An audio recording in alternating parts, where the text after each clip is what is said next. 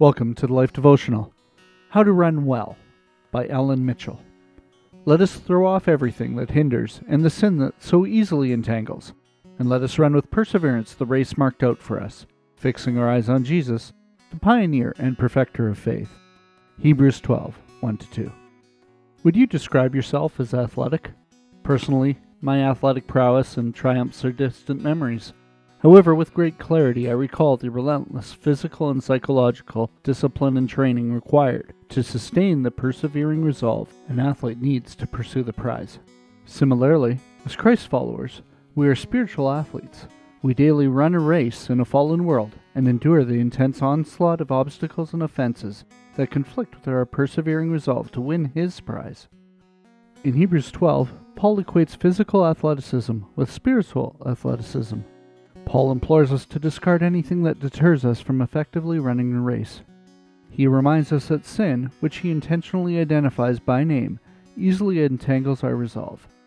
However, Paul persuades us to persevere through sin's enticement and entanglement so we can confidently run the race marked out for us. How? By fixing our eyes on Jesus, the author and perfecter of our faith.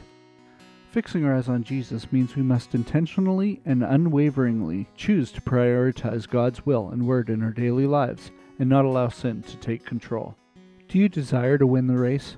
As believers and commissioned spiritual athletes, we need to daily assess our spiritual ability and embrace the disciplines that will strengthen our resolve to win His race. God is for us. He understands our daily struggles with the world and sin. When we faithfully fix our eyes on Jesus, He equips us to endure he enables us to triumph. He empowers us to win. A prayer for today. Dear Heavenly Father and Lord, thank you for paying the price for my sin. Lord, help me to fix my eyes on you. Help me to throw off everything that hinders and the sin that so easily entangles, and to run with perseverance the race marked out for us, prioritizing your will and word in my daily life. Amen. Go deeper. In prayer, ask the Lord to help you identify any sin in your life that prevents or hinders your relationship with Him. Write it down. Then ask God to help you triumph and not become entangled by it anymore so you can run the race well. Do you need prayer?